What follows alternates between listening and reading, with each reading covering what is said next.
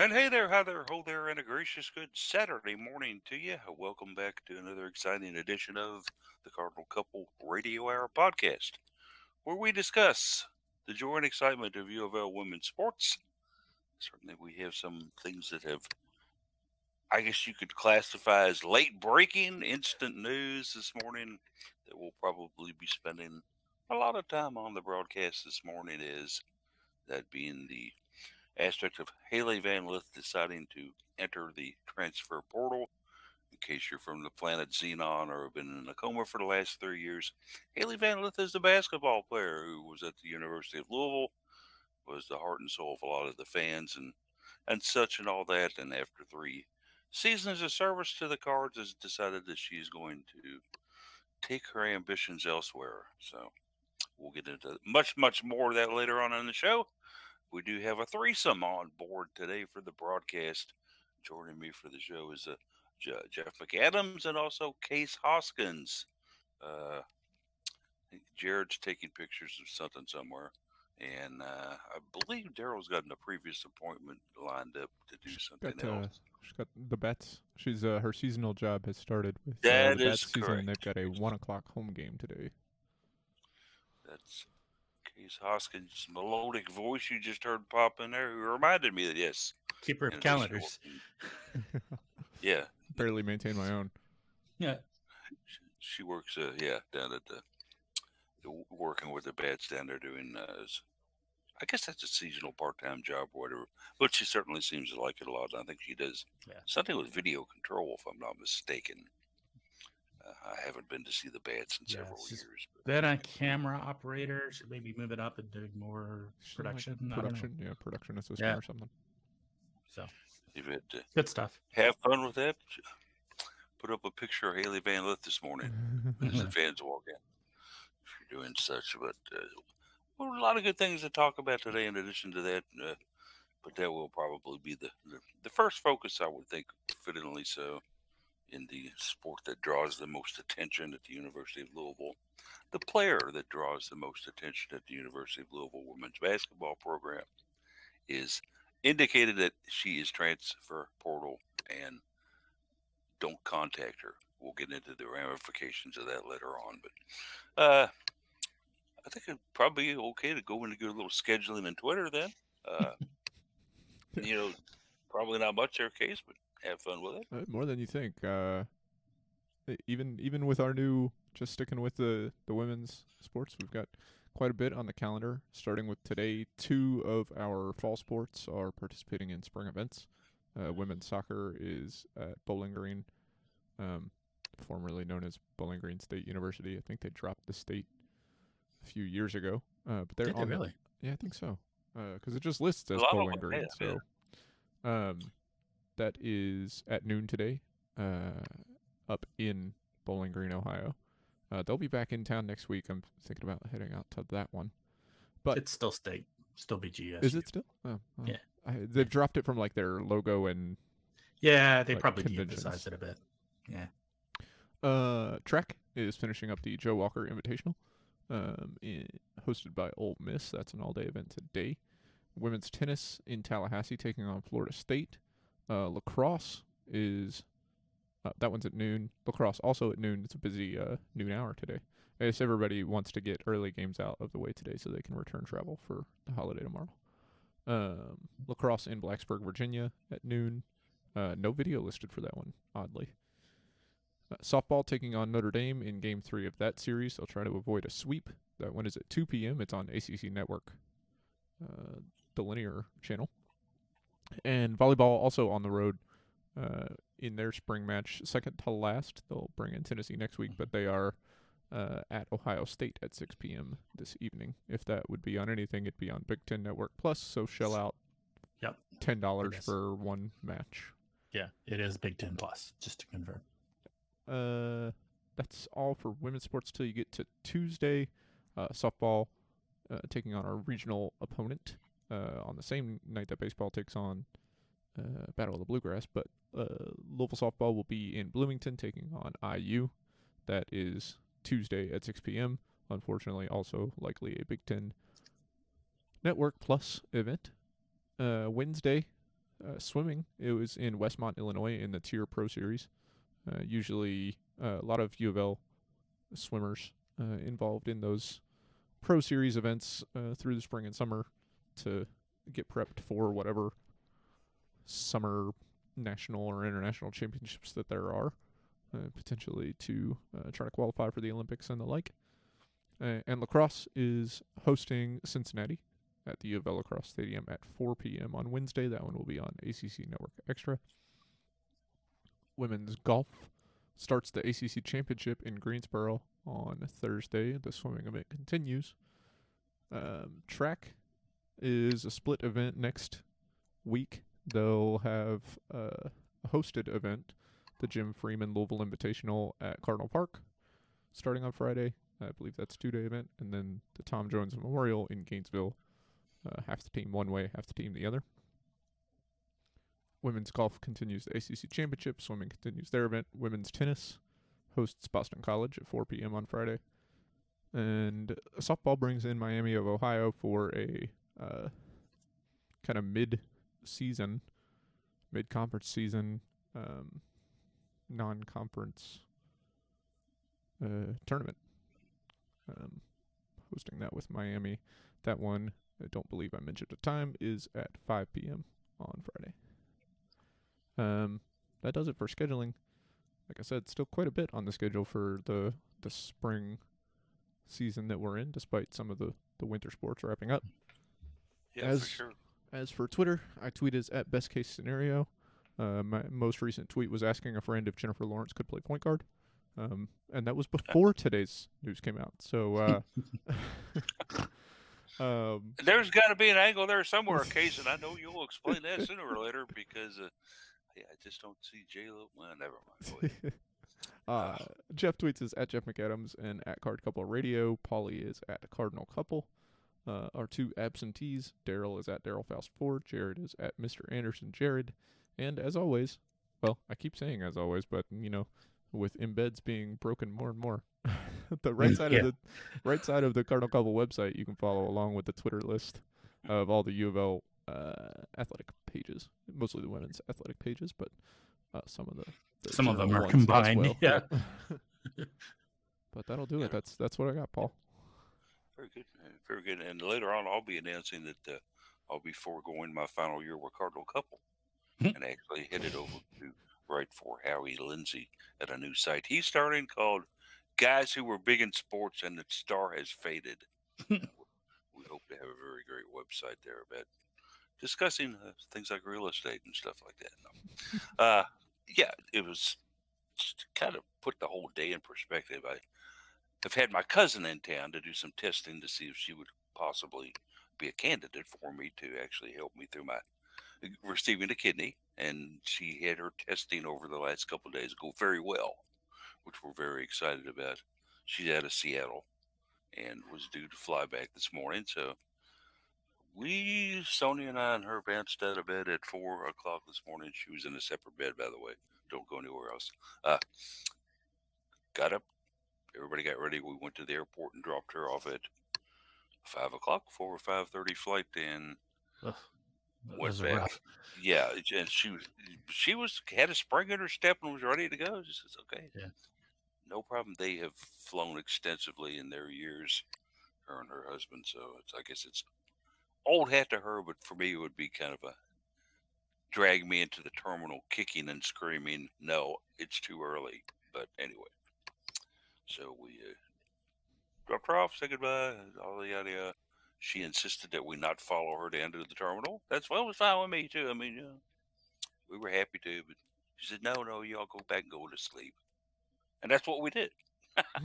we came back home, and I went back to sleep until about nine o'clock or whatever, and then woke up this morning to the news that uh, I guess this happened. What around eight thirty this morning is my best time frame on this, guys. Am I Or that's when it broke. It seemed to break. It was Yeah. a little later than that, but yeah, it's about nine. But something like that. Uh, I just started. I saw it through our kind of inline text system that the five of us use here at Cardinal Couple here, where we exchange texts back and forth and stuff. I want to say it was Jared that brought that up, but it may not have been. It was. it was Jared, and then then of course the comments flew in after that. But uh, and we'll certainly get into a bunch of that though later on here. But uh, I think people were ready to talk about it everywhere because uh, there Oh, was yeah. already multiple comments about it on the site, and my article didn't come up until about an hour after Yeah. the news broke. yeah, for sure. I mean, it's kind of one of those deals where your first reaction, I guess, if you're a Louisville women's basketball fan and have been following the program for the the for the last three or four years, especially, it's kind of a punch in the gut to you. I mean, with the things that have transpired over kind of the last year with Sam Purcell leaving, taking some players with him, Peyton Verhulst leaving, others leaving, and stuff like that. Uh, with the six or seven remaining players on the roster, Hailey's name stood out in big, bold black print. This is the one that everybody is concentrating on guiding the team her senior year. Uh, well, it's not going to happen now, folks. And so uh, uh, let's kind of just kick it around here a little bit. We had some great pre-show discussion, and I hope we can get back to that level of excitement again that we were talking about. But Case had to jump in and change his article this morning to add in a, you know, an update, buddy. Uh, yeah, what's you know your thoughts on this?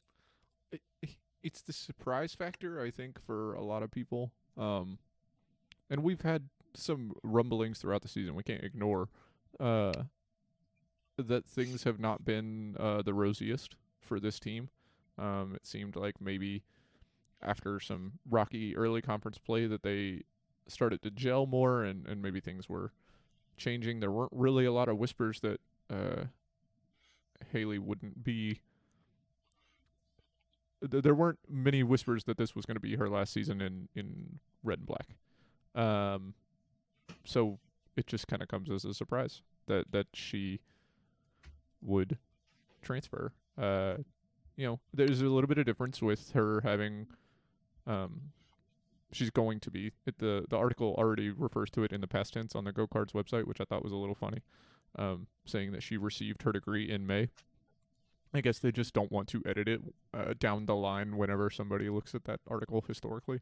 Uh, but- I guess that is a month in the future, still, isn't it? Yeah. right, Thought gra- about that. gra- graduation still quite a bit out. Uh, Yeah. still a couple of weeks before Sure. finals, but I, there there should never be any expectation that someone is that is With her- ahead of schedule is not also going to grad. Yeah. With her on time. academics, she's going to graduate. That's no big deal. Right. So there's once you know that, there's a little bit less shock, I suppose. Um, she's it, it looks more startling because she's in the transfer portal, uh, which is a scary word that everybody likes to throw around. But officially, she's going to be, you know, a grad transfer. Um. So that is what it is. Uh, yeah. I mean, my my initial reactions to how it is for women's basketball is not great right? Uh, you know, Chrislyn Carr was a grad transfer, so she's going to be gone. Mykasa Robinson has decided she's not going to play anymore. She's going to be entering the coaching ranks. Um, you know, Norika Konno, senior guard. Morgan Jones, grad transfer guard. Uh, the the guard list is now a lot slimmer. Um, was already going to be a lot slimmer, and now without Hailey Van Lith, uh, will be slimmer still. So, yeah, I don't, I, I don't know. I, it seems easy to say in Walz we trust, but it also seems a little uh, ignorant to some extent to to just kind of close your eyes to the fact that you look at the roster and you say who's supposed to be leading this team next year and where are points going to come from and not have a whole lot of answers. And and certainly, I think the case with Walz, know, obviously his coffee isn't going down too well this morning. He probably knew before this morning. Okay, stuff like that, I'm sure. A lot of these players on the Wall squad have what they call an end of season interview with coach.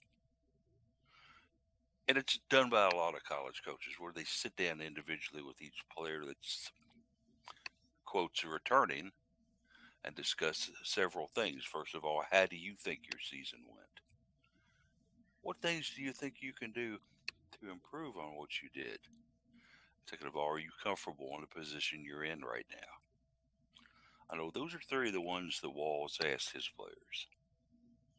So I can imagine what that conversation went with. And this only went down a few weeks ago. That's when Walz does all this. Did he know then? And has he been playing it close to the vest then? Did Hailey know then? I've even had people say, hey, because you know what? Walz picked up that one girl in the portal. That made Hailey decide to want to leave. Okay, let's let's not get too ridiculous and sublime here. Jeff, uh, I'm gonna I have this- opinions. yeah, I'm gonna I'm gonna give you the your the full floor here. I just want to read this uh, this Jeff Walz statement first, Sure. and this is straight canned corn, but it's a Yeah. we thank Hailey for her contributions to this program, this school, and this community. She has done everything we have asked over the past three years, and we wish her the best in her college season and beyond. Okay, fine. Uh, yeah, go to commercial.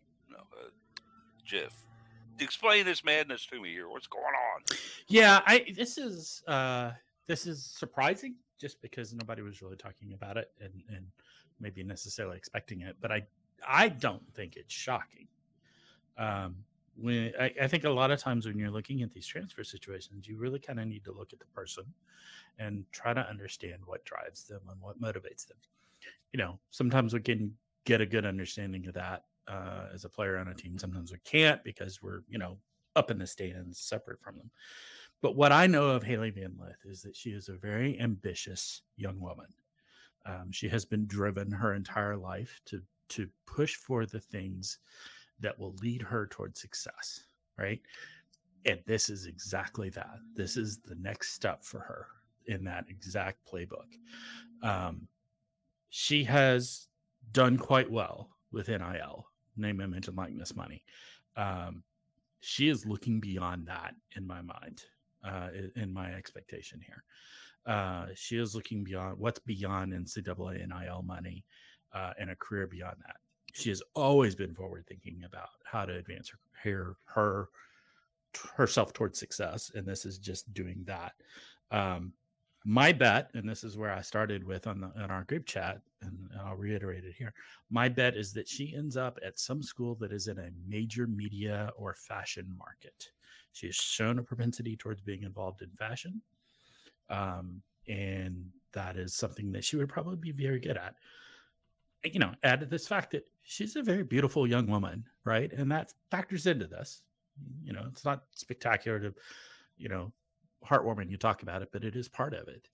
Um, she will probably want to find some way to be involved in the fashion industry. Um, you combine that uh, with, you know, how do you get rich in the USA?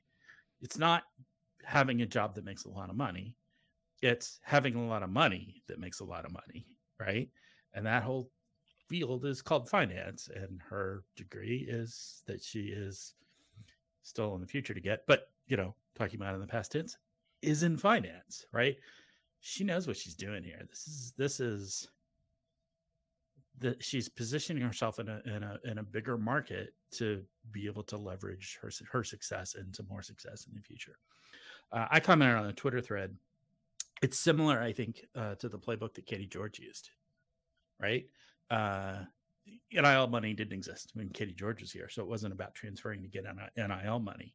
Uh, but Katie took her um, experience, her some amount of celebrity here in Louisville, playing as a Louisville player in Louisville in volleyball. Also, again, a very beautiful woman, uh, and part went uh, from that.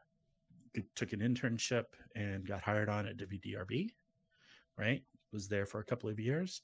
Moved to Milwaukee to work with the Milwaukee Bucks organization, uh, which was a wonderful move from a professional move to show that she's capable of doing stuff outside of uh, a local market or uh, and and outside of the volleyball world, right? And then from there on to the ACC network and the ESPN organization, where you know so many doors opened at that point for her, and she's done so ama- amazingly well with it. This is the same thing. Hailey wants to move from the Louisville market, where she has a lot of celebrity now, and move into another market where she, a bigger market, more central market, or you know mainstream market where she can get more. That's what this is, is in my mind. It's business. I think what you're saying is that she should transfer to the University of Milan. yeah, well, I, I think she has some more uh some more to get out of basketball. No, yeah, I, was- Yeah. I, I was just holding Uh, on to but- that joke. I was, wait, yeah. I was waiting for I it. got I pulled I- it I up get it. just to make sure what it was called. Like I, did, I had to had to get it in there. Yeah. very good. No, uh, you know, I think uh I- I think ideally she would land in New York in her mind. Uh, but there aren't all that many uh, programs in New York City that are particularly good at basketball. We, I think we talked about St. Joe's, St. John's, uh, Fordham, maybe right. Those are your big She basketball bring back programs in New York. uh, City College of New York to, to dominance. Yeah, The only Yeah. team to ever win the NIT and the NCAA championship in the same year. yeah. Um, you know, I Distance I wouldn't be Storrs, Connecticut surprised. to New York City. Yeah, it's not far. it is possible, honestly. But you know, I w- I wouldn't be surprised if she ended up in Miami. Uh, you know, Katie Meier could get another pickup like that. They've had, you know, the Cavinder twins last year. So it's it's a similar thing for them, and it's a bigger market and big in fashion. So that, or going out to like USC or UCLA in the LA area, which is obviously big in fashion as well. So um, those are my expectations.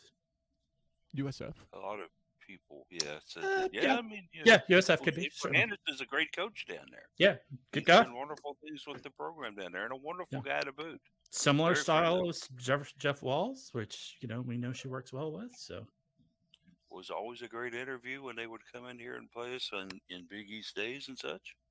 Yeah. and knows his players inside and out, and knows them quite well. Uh, that's a possibility. I remember back when we were recruiting Hailey, Baylor and Kim Mulkey were in the picture right down to the very end. Okay, is it a possibility that now Mulkey is now over at LSU, a fairly big but not great media market down there, but SEC fueled, and Yeah. could it be that she might possibly be going down there because don't forget, LSU just lost point guard Alexis Morris. Yep. She's gone. could be Uh, a good fit. that's a possibility. I, I will note that her Instagram story yesterday showed her being in in Brooklyn. So She's not even Uh, on spring break. Possibly. Yeah. Yeah. like, you know, spring break was like three weeks ago. yeah, Maybe So- you hit it on up there too. Go up there and uh, you know, I don't know, taking a Yankees game. uh, where, where are those New York City schools? I don't I don't know where in New York City are there any of them Yeah. in Brooklyn? Because Okay, It's, well, what you can got we to go out? to Storrs maybe, or you know, Maryland's not too far away. I guess from there. I, you draw a big circle. You know, obviously not in the Atlantic anywhere, but uh, a two-hour radius around New York City, and I'm sure that you'll find a lot of schools St. in. Joe's is in uh, Brooklyn. yeah, I was gonna say St. John's is in in Queens. Yeah, I don't know. Yeah, St. Joe's. in Peyton Brooklyn. Verhulst with a very interesting comment as well this morning on Twitter. Of course, Peyton was really the first one that kind of pulled out that left us all kind of slack jawed. But uh, to all the players in the transfer portal, talk to the players that have gone through the transfer process already. Because I promise you, as much as coaches talk to each other, players talk too. Piece Yeah. of advice Yeah, don't look or listen to the same things you did the first time around. So, is that uh, Interesting words. Peyton Peyton saying, "Call me up. We gotta talk." Peyton saying, "We need a guard at Oklahoma.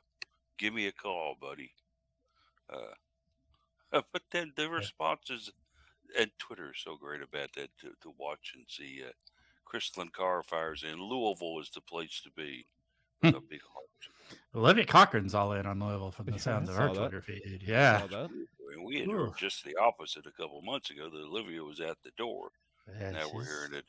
The Firewalls Brigade is in full force on Facebook. Great. Oh, it's it's it's it's firing off on Twitter too. And uh, yeah, I just uh, stop it, people. Just stop it. If you're one of those That's that have been yeah. It- uh, doing that, just just leave that alone. Yeah. Jeff Walz is not going anywhere. Okay.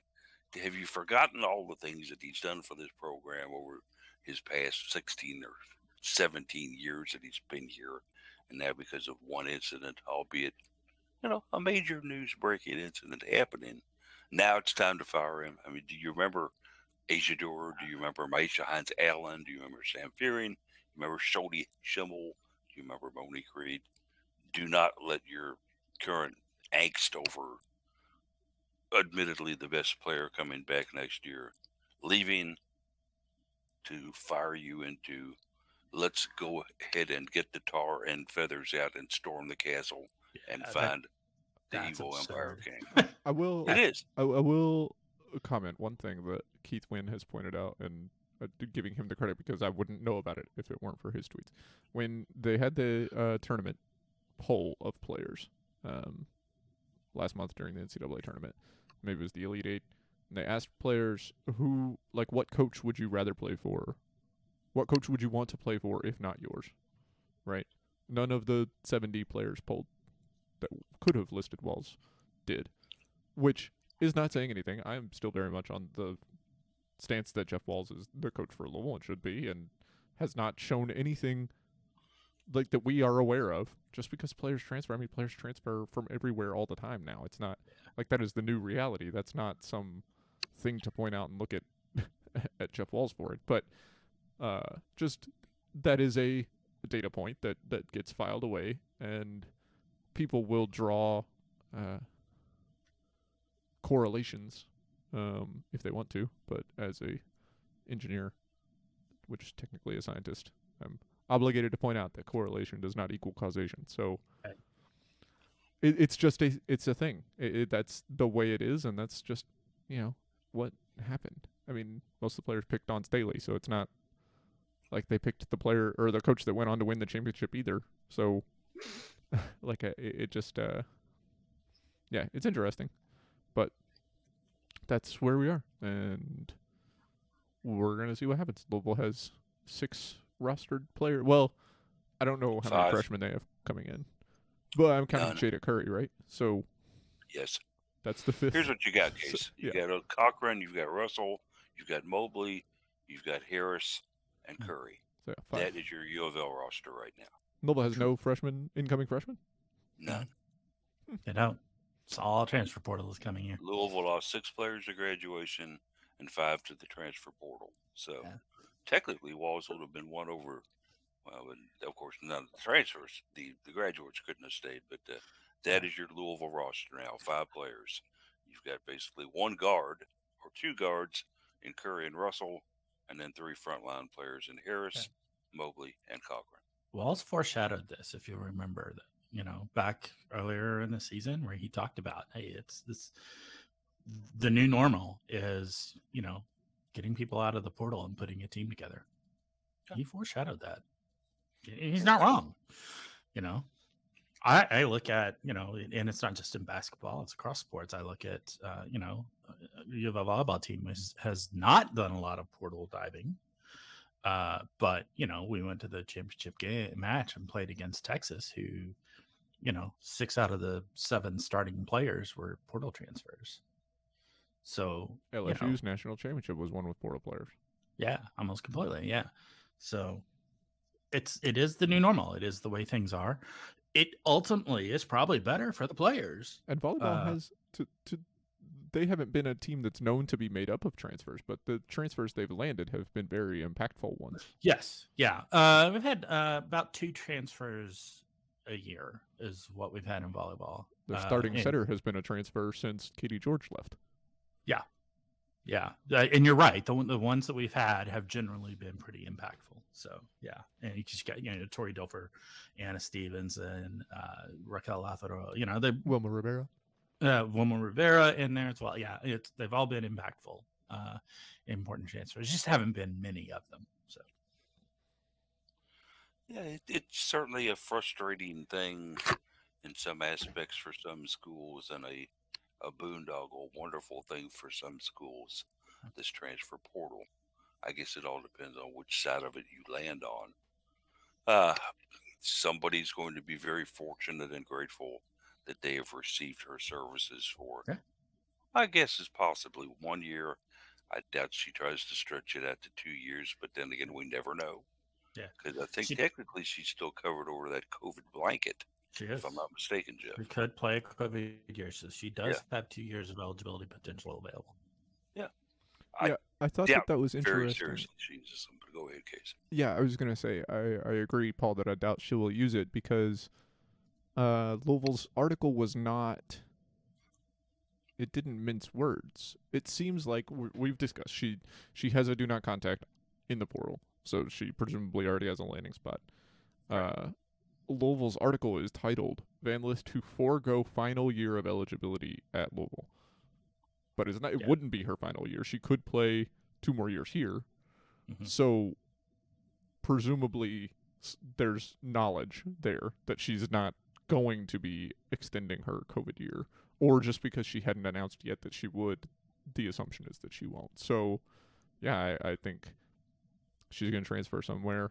The more Jeff says it, the more he's trying to pull me to his side. That it, it's it's not a basketball related move. Um, I mean, it is to some extent, right? Uh, she wouldn't be transferring out uh, if there was not some reason that she would want to transfer out, What, right? what, But what year was the COVID year? It was it was the 2020 year, right? yes, Yes. Was, would her would her first season have been? She the year before that, because she played a year with Dana. Yeah. Uh, she's her first year was 20 20 slash 2021. Which was Was that the The- one that was, that wasn't the one that was shortened? It was the 20. It was it ended at the ACC tournament in 2020. So 2019 Right. beginning 20. Because yeah. she played at ACC. so was it that only year. fall twenty students that could get the eligibility added? I don't think so. I think it was the entirety. But Okay. once again, we'll find out more about Yeah. that, I guess, down Who the road. knows? She she may not have a COVID year, is what I'm saying. Who So knows That may be legit. I don't know. I've lost Eric- track of where it Eric is. Crawford, yeah. where, where it lands? Because we know that the guy, that- blah, blah, blah. fall sports of the 2020 season could take the COVID year because they could choose to sit out, and many Yeah, many and of those was fall and it was sports were shoved around to the to the spring Yeah. anyway. Yeah, Yeah, it was almost completely shut down. I don't recall how the uh, 2020 season was impacted from the the winter sports. Van Louisville started is their season on November 7th, so not Yeah. really So we- impacted by more than a, Yeah. a week or two. We played in the NCAA tournament Hailey's freshman year, right? Correct. Marist, Northwestern, Oregon, Yes. Stanford. Yeah. So I, I don't think she has the. I think it was the year before that that were the people that picked up the Yeah, eligibility. maybe. So Uh, that uh, No. what schedule is? Oh, this is the wrong schedule year. Hang on.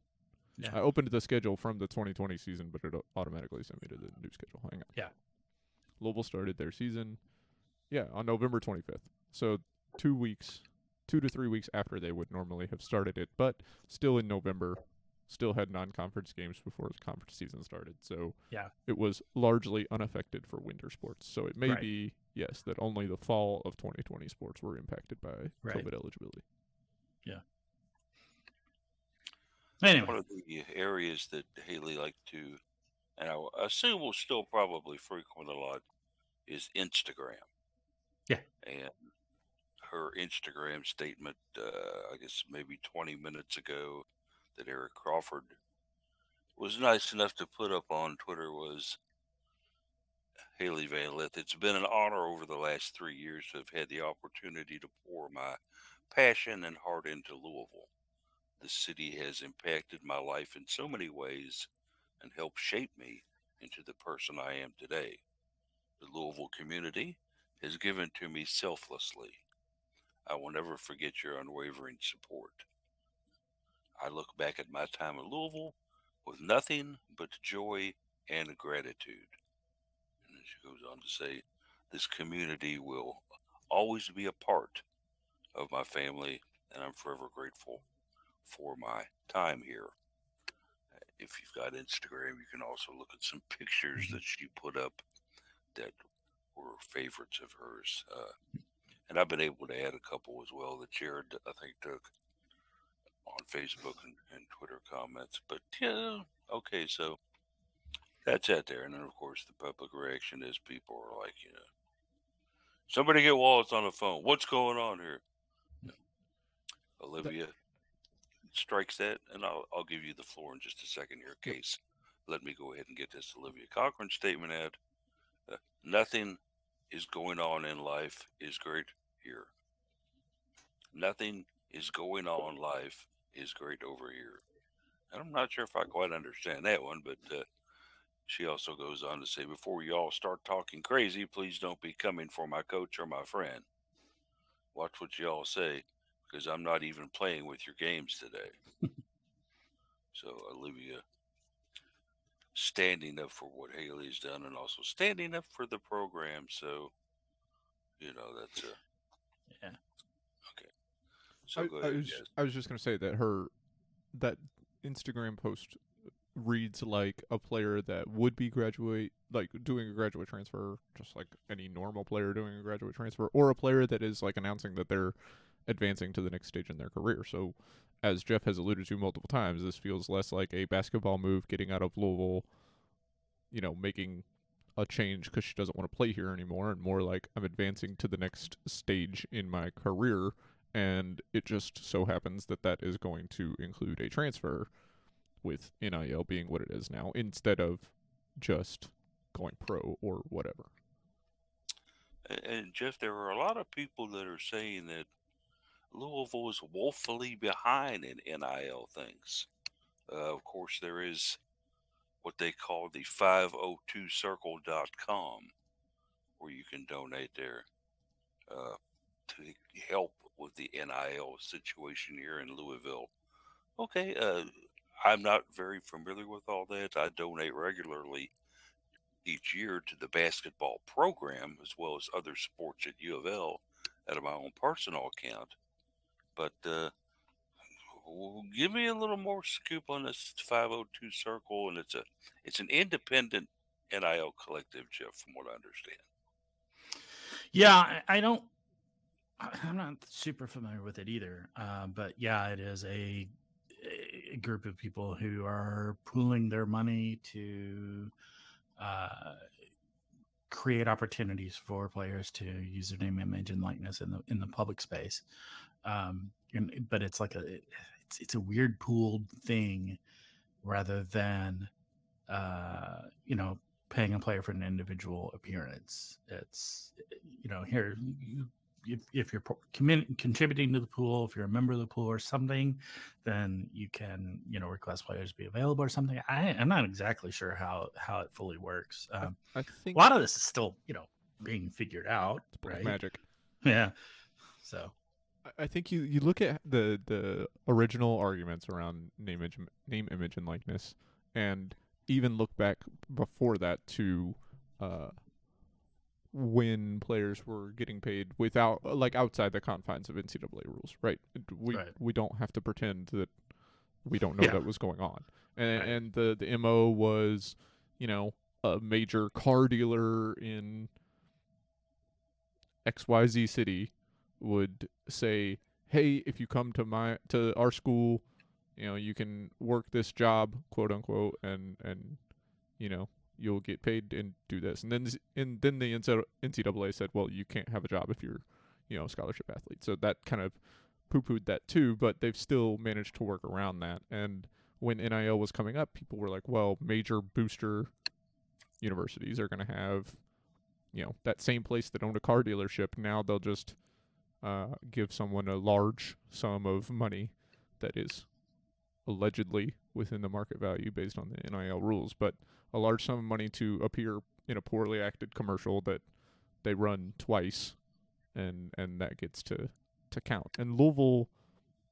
while there's a lo- fair amount of money here, it's usually not uh, single large donors in something like that. So they create the NIL collectives and other universities have very similar things where you've you've got major players coming together, pooling resources, you know, having the ability for regular Joes to also contribute and then I assume I don't I'm not involved, so I have no idea. But I assume have some board of directors that is deciding like how they're gonna try and use that money. Uh, probably uh, under the table conversations with coaching staffs about who they want to pursue and what they want to do to try and maintain players and, and that kind of thing. That would be my guess of how that NIL collective is doing their business and making it happen. Others are chiming in on this whole situation, and one of the larger ones that I saw a little while back, which I was impressed by, came out of Angel McCoughtry. If anybody knows about Louisville basketball, they most certainly know about Angel McCoughtry, right? I'm going to say probably the most popular and successful player that has ever played for the Cards. Uh, and you can debate that if you want. She's definitely in the top three. But Mhm. Angel says it's a very interesting time when young players are not excited to be professional athletes because they get paid more in college. I'll repeat that last sentence. Because they get paid more in college. We need to flip this narrative. College players should be excited to go to the next level and to be professionals. Uh, and I guess it could be true. Well, it's a smack at the NBA, who, for reasons unknown, Certainly. continues to refuse to support and adequately um, bring along the WNBA in ways that everyone has repeatedly said that they should. And uh, if you're getting stars like Hailey Van Lith, um, who's not gonna going to even potentially want to pursue a WNBA career, isn't coming out early. She's just going to transfer after graduating. Um, Caitlin Clark returns for the umpteenth year when she should go pro and get while the getting's good. But there's no good getting to get.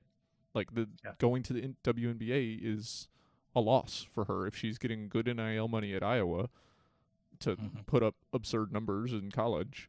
She could just as easily put up absurd numbers in the WNBA, but if she gets drafted by some team that's in a nowhere market where nobody knows her, nobody cares, you know, she's not going to make money. She's going to make her forty-eight thousand dollars or whatever as a rookie for a WNBA team, and and you know, it's it's a loss, and it's it's squarely on the shoulders of the NBA and the WNBA who refuse to make the moves they should to to change that, and you know, they're missing out on exciting basketball and advancing like the women's game at the pro level for reasons uh, indescribable. Uh, yeah, that's where I am with it. Got to wonder on a sidebar here, fellas, what kind of effect it will have on the Louisville women's basketball attendance for next season. Certainly, we have a very fanatical fan base. They, uh, one of the best, most attended college women's basketball programs in the nation. I think we were, were fifth this year or fourth Fifth, consistently in the top five. What is that? Do you see this affecting that at all, guys, or are people going to come out to see what the new product looks like? What, what's your take on this? Because obviously U of L must be kind of worried in the background about this, saying, "Ah, we were getting eight thousand in here last year, and now we're getting seven thousand or six thousand five hundred. What's going on here? What's your all's take on that?" I don't think it'll be that big a deal. I think by November this will have washed over and won't be that big a deal anymore. I was going to say winning solves all woes. Right. Exactly. I, I mean, the, the the the fans have been there for, um, for Louisville through changing eras as far as the players go. Um, they're gonna they're gonna come out, and if Louisville's winning games in November, then they're gonna find whatever player this player or players that they want to, you know, be their next big supporters, and uh, they're gonna support the team. It, I I think that's what Louisville women's basketball fans have shown uh, that Yeah. to be their character over the decade and a half that or coming coming up on two decades that that Walz been here. And an interesting one that I received actually, this was uh, via text from a friend of mine that earlier this morning was like, Yes, Walz has done great things at Louisville. Without what he's done, we couldn't even be the places we're at now. But when a senior superstar leaves the program like this, doesn't it kind of scream out, I don't know if I can win a title here? No, That has to be some sort of wake up call to others considering our program. I don't think so. I, I, I it It makes you wonder, though. it's extremely speculative, not even knowing where Hailey Van Lith is going to end up. That's true. Uh, If she goes to some nowhere school where she's just going to be a star and make money on and off the court, uh, then obviously it wasn't about not winning a championship at Louisville. I, Right. Like I said, if she goes to if she goes to UConn or um, I, if she goes to Miami, she's not going to go to Miami to win a championship. No. So- wonder what sorry. I so. Sorry, Hurricanes. Like you, you made Yeah. your first. I mean, they're they, made your they're, first they're a good team. They're not a going to win good the team. championship next year, They're not going to win. even if they championship. add Hailey Van Lith. So You're going to be getting hate mail from Katie Meier. There. Oh, no. Case, be careful. what do you mean we're not? We're a shaking in contender. It'll it'll get lost uh, in the mail Be on its scared. way from Florida to here.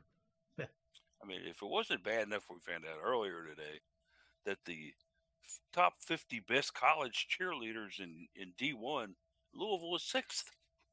Sixth out of the top 50. Uh, WKU was ranked higher. Go figure that one. UK was ranked second. Eh, don't know about that. Uh, Alabama was first. In what? Best college cheerleaders. From what what rank? Well, I mean, our our college cheerleaders won a national championship yesterday, so I don't know. What yeah. They're Yeah. ranked sixth, though. they- They're actually ranked sixth. I And there are so many different categories yeah. when you come to this. oh the NBA. And, Yeah. Jared, Yeah, well, and keep in mind you mentioned Kentucky. Kentucky and, and Louisville compete in different organizations in cheerleading. It's true. Yeah. So it's kind of a bizarre non comparison. But I don't know. I don't think Hailey- anybody's coming to U of L for women's basketball because the cheerleaders are good. Yeah. I don't think they are. I don't think I don't think that's then like a draw for most of them. You never know what motivates some people. athletes. You know, and perhaps Hailey just got upset about the whole blue shoes issue that developed earlier this year. And just said, to heck with it. I'm going to a school that's got blue in their color. Milan University, their primary color is blue. So Yeah. The, the St. John Johnnies up there in New York City theirs is red. got blue in there. No, I don't know for that for sure, but it it, it was something that kind of a I don't kind of changed what the whole stature of what we were going to talk about today Yeah, on the broadcast. certainly. As uh, certainly we wanted to review a little bit of softball, and I, I, I guess maybe it's time to just kind of let the let the horse sit here for a minute and catch its breath, and let's go ahead and move on to another race. Uh, softball uh, actually came into the series against Notre Dame with a better record and some things uh, going for them, and then all of a sudden, boom! Case, what has happened here? We've lost our first two games of the series to Notre Dame. Uh, yeah, Louisville was on a, a nine game conference winning streak, uh, which looked a little better than it really was. They, in the midst, had lost some non conference games, including uh, to Charlotte. Um, but nine nine game conference winning streak hadn't lost since uh, losing those first two of their se- of the season to Duke, um, and promptly lost two in a row to to Notre Dame, who is at uh, twenty three and ten. Like you mentioned, uh, entering the series, Louisville was 24 and 24 and 10. Notre Dame 21 and 10 and one. Uh, I haven't dug into where that tie comes from, but The cards were a little higher up there. Yeah, I think they Call- ran into called those- game and a Yeah, weather drop game. dead So- You know, we got to go like that, catch a yep. flight out of here. Yeah. So this game has Yeah, to be over. I by think Louisville had a, a or was on the they were on the books for a tie with Florida State last year before they walked it off. I think. Um, Yeah. But uh, yeah, it, it was kind of a tale of two games as well. In the first one, um, Louisville gets a pretty dominant pitching performance uh, from Taylor Roby. Zabala, not a great one. Um, only gave up one run, solo home run, uh, but got chased from that inning after also giving up a double and a walk. Uh, Roby comes in four and two thirds, uh, no runs, just one hit. Um, Louisville was only able to scatter six hits uh, across seven innings, so they they lose that game one nothing. And then um, last night, uh, kind of the exact opposite. Louisville scores six. Uh, Taylor Roby gets uh, smoked in an inning and a third. Uh, Sam Boo gets smoked in an inning and two thirds. Um, Cassie Grizzard not able to do a whole lot, and then uh, Gabby Holloway came in. She pitched three scoreless, had a really good outing, but Louisville was down uh, thirteen to five at that Yeah, it point. was uh, and it was almost yeah run rule. Yeah. yeah, they they survived a run rule. Um, they were down ten runs entering the bottom half of the fourth. Uh, never were actually in a run rule threat because they scored two runs in the bottom of the fourth. Then, um, and uh, they were able to score one more in the fifth. And like I said, Gabby Holloway gave them the opportunity, but uh, they weren't able to do anything else. So after a fantastic night of pitching, but a sluggish night on def- or on uh, offense, they put up quite a bit of numbers. Corby Otis, uh, five for five on base, uh, four hits and a hit by pitch. So a huge night from her. Um, Sarah Gordon was three for five. Uh, you had a lot of good performances at the plate, uh, and not a lot of good performances in the circle. So, um, I put in the article that it was a bit like Goldilocks. They'll hope to find somewhere in the middle uh, to salvage to salvage a win today and not be swept in this series. Because uh, that's another thing I said. They've got some good wins um, that would stand out to the NCAA selection committee, but they're now two thirds of the way through the season, maybe three quarter. It's time to start getting some more and stop getting uh, some some ugly losses. And if they're wanting to make the tournament, which we may or may not have heard could be uh, quite impactful uh, to that team. um, whether whether the, the their name is selected or not. guys read into it.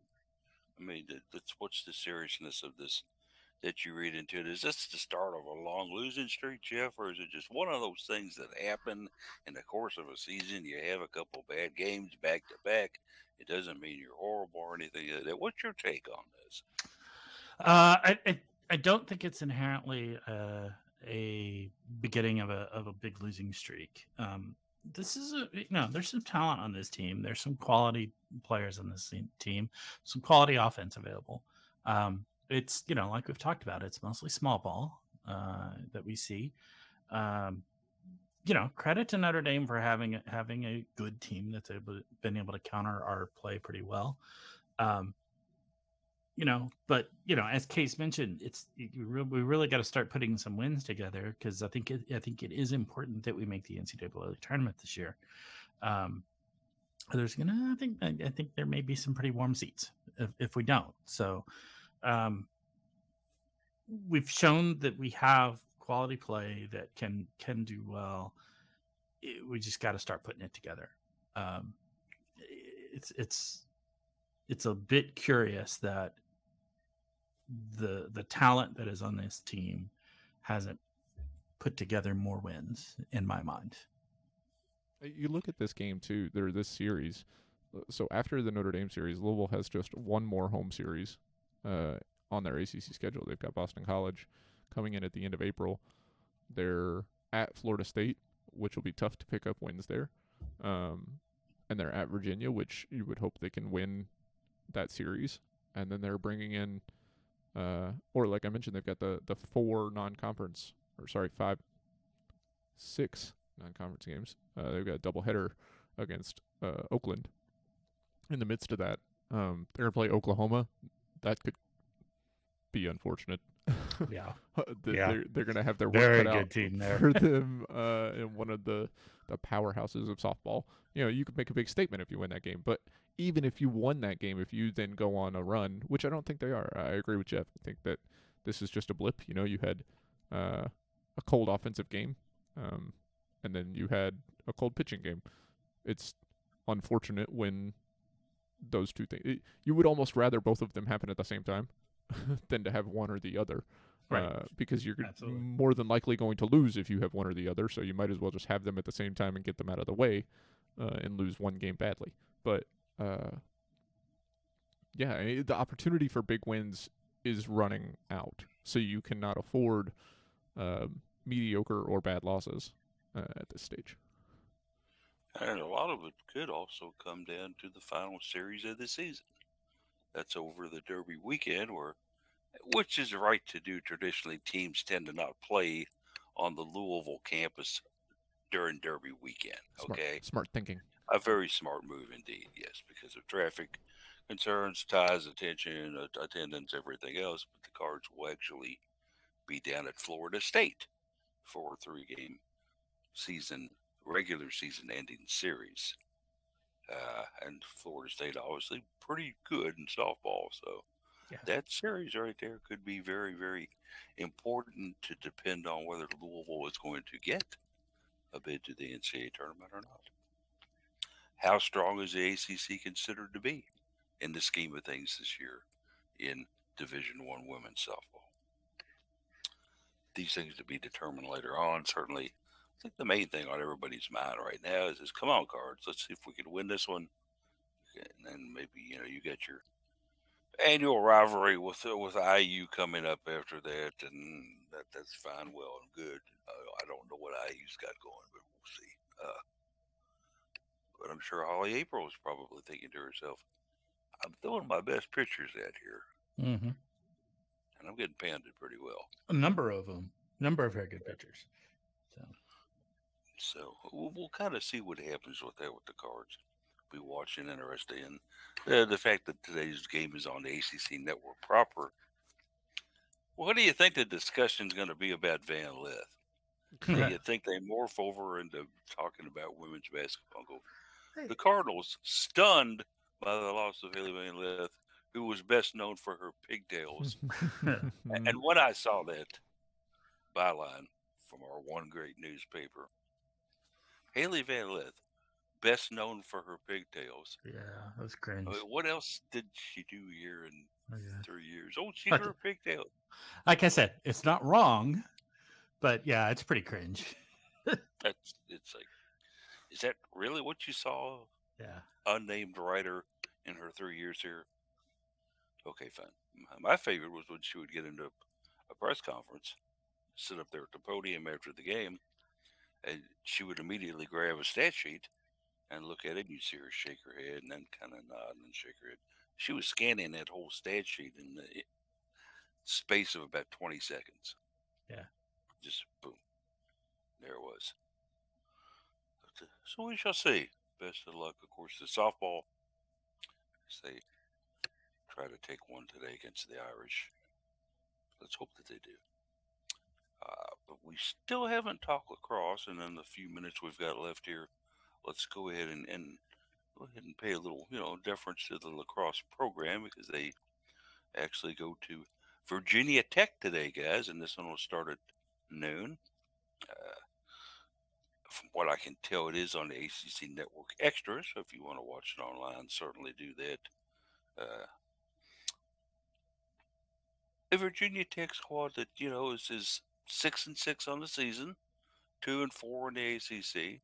Uh, they do have a win over Duke on Saturday, last Saturday. Uh, it went to triple overtime. Go imagine that. But they did beat Duke. So they're coming in with a bit of a head steam because I think Duke was in the top 20 at the time. Uh, so they're going to be defending their home turf with a little bit of steam. Uh, Louisville does lead the overall series against them. Uh, and the Cards actually did beat them last year. Of course, that, it was at the Louisville Lacrosse Stadium, 14 to 11. So I'll ask you guys, how important is today's game to Scott Teeter and his program?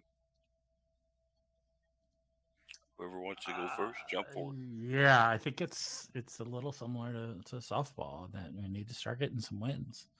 Uh, I think I think maybe that seat's getting a little warm as well, and and you know, like the comment was made earlier, wins cures all ills. Um, eh, that's that's that's a, another place where there needs to be some advancement. You know, I think we've seen better play uh, out of the team, but you know the wins aren't coming yet, and that's still part of what needs to happen. Yeah, I mean, being four and eight on the season, obviously not uh, anything that's going to get you into the postseason tournament, uh, but it's something that you got to worry about a little bit. I think as far as not only coaching longevity, but also recruits. Yep. Bringing Yeah. in players. and it's not just four and eight; it's uh, four and eight after starting four and two. Um, y- you know, you lose to Marquette, who you've traditionally been able to beat, albeit on the road, but that's just the way it is.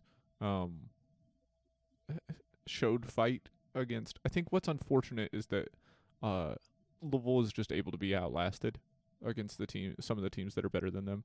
Um, You look at Boston College; they led that game five to nothing. They lost nineteen to eight. That's not good. Uh, they trailed North Carolina nine to seven. They lost twenty to seven. Um, smoked by Syracuse, smoked by Ohio State. You know, lost nineteen to eight at Clemson. Clemson is, I'm pretty sure, like a brand new team. Yeah, first year. Uh, First year ranked in the top Yeah, 25. much. I- I- we've given Scott Teeter a lot of time, and we've talked about how Louisville needed to be rebuilding their program, but they had a program. they had a program that could be rebuilt. Clemson didn't have a program, and they're ranked in the top 25 in their first season, and they're beating Louisville by double digits. Um, I, I think today you have to win. Uh, we're to the point where when you have games that you should win, you can win. You have to win them. I i it's I- I am running a bit out of grace personally, um, but I don't make any decisions, and it doesn't really matter what I think. But uh, yeah, I, I mean, when you finally won your first ACC conference game, it was like that's great, and then the next year you won another one, and you're like, okay, wish we would have won two. So if you go another year where you only win one conference game, it, it's not, it doesn't work that way. So uh, yeah, I, I think they should. I think they kind of have to win today. I, I know that Scott has got has built a very good staff with Alexis Mhm. Morissette. Uh, obviously, a fantastic player in her own right. Has been a very good assistant coach. She's got uh, Mhm. Uh, Daly in here now too, who is a very good coach in her own right in the Northeast. But it's it's kind of interesting to read some of Scott's post game descriptions of the action. Is it's like, well, we just didn't come out right at the start of the game very strong. And then next week you read, well, you know, we just didn't start the second half well. So basically, I think the job number one for this Louisville lacrosse team, guys, is just to put together 40 solid minutes Mm-hmm. with no hiccups, no burps, no five minute stretches where they outscore you five to nothing. Uh, a full 40 minute or 48 minute, whatever the time, 60 minute maybe, uh, consistent performance, four quarters of it. Uh, am I wrong here? Uh, No.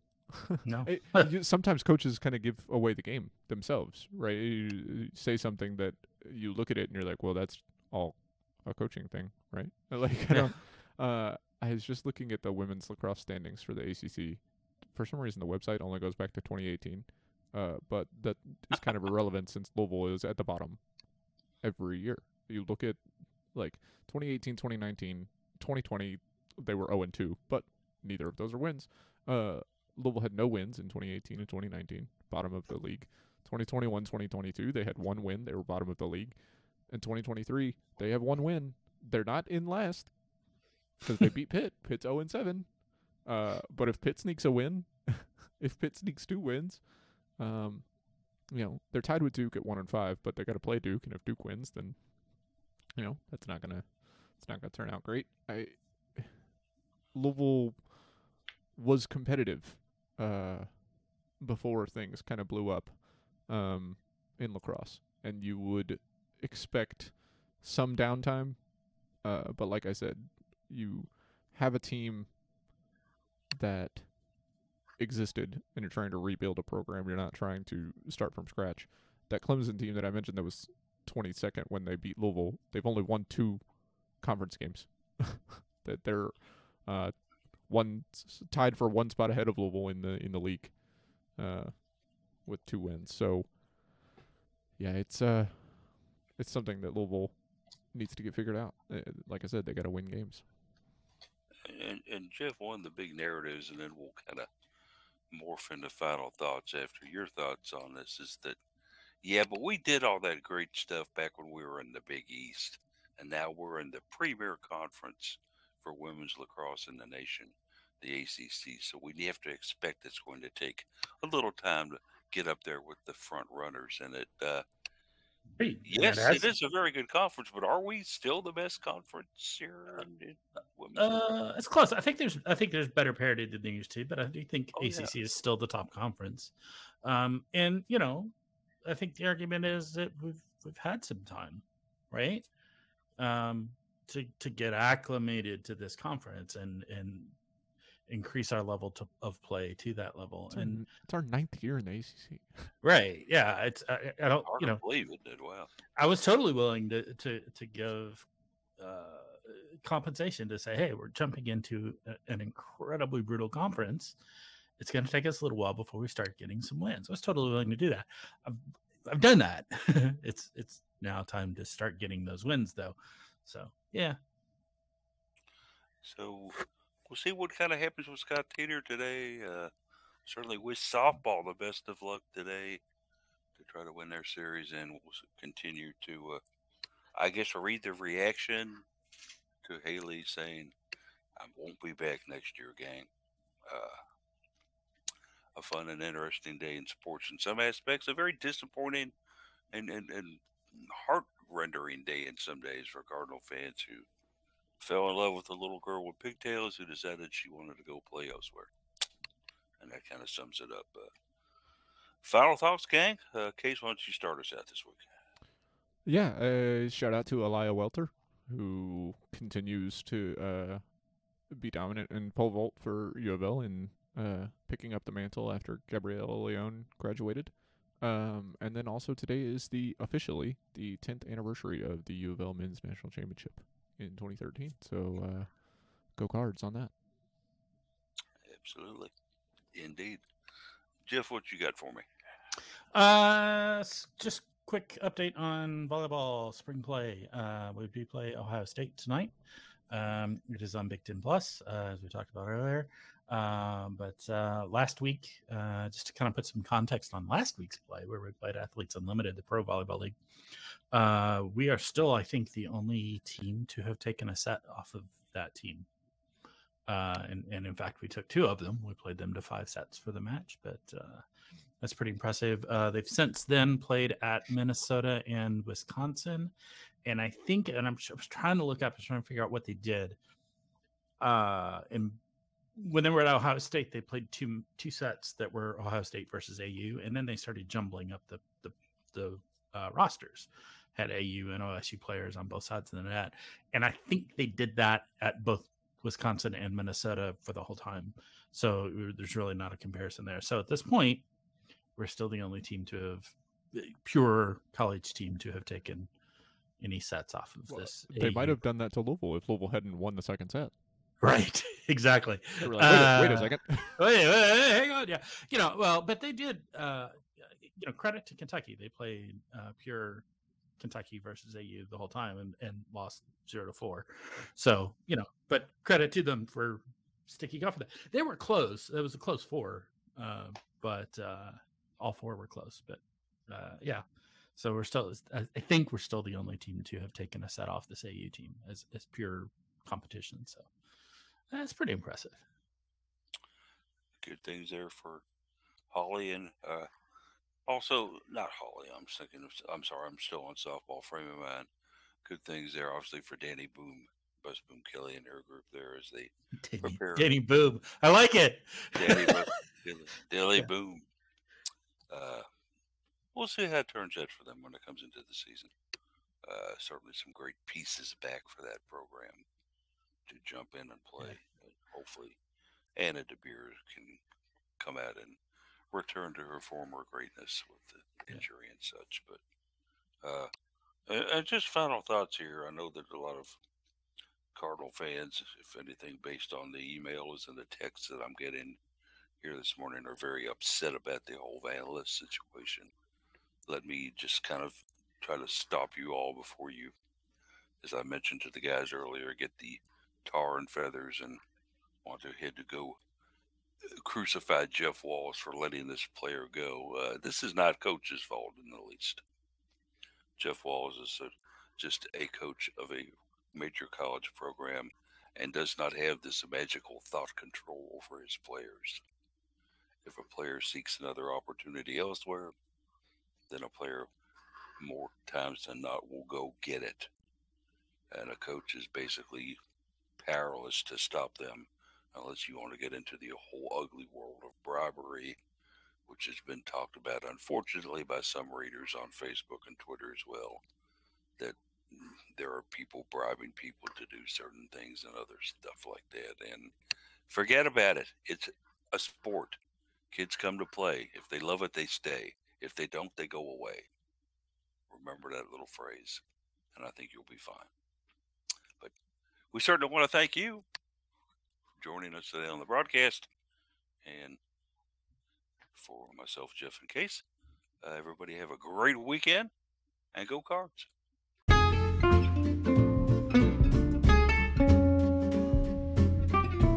Thanks for listening to the Cardinal Couple Radio Hour. If you liked what you heard, please feel free to give us a rating or review and subscribe to the show in your podcast player of choice. We're available on all of the major podcast players. And be sure to check out the site at cardinalcouple.com for the daily column bringing you the joy and excitement of mobile women's athletics.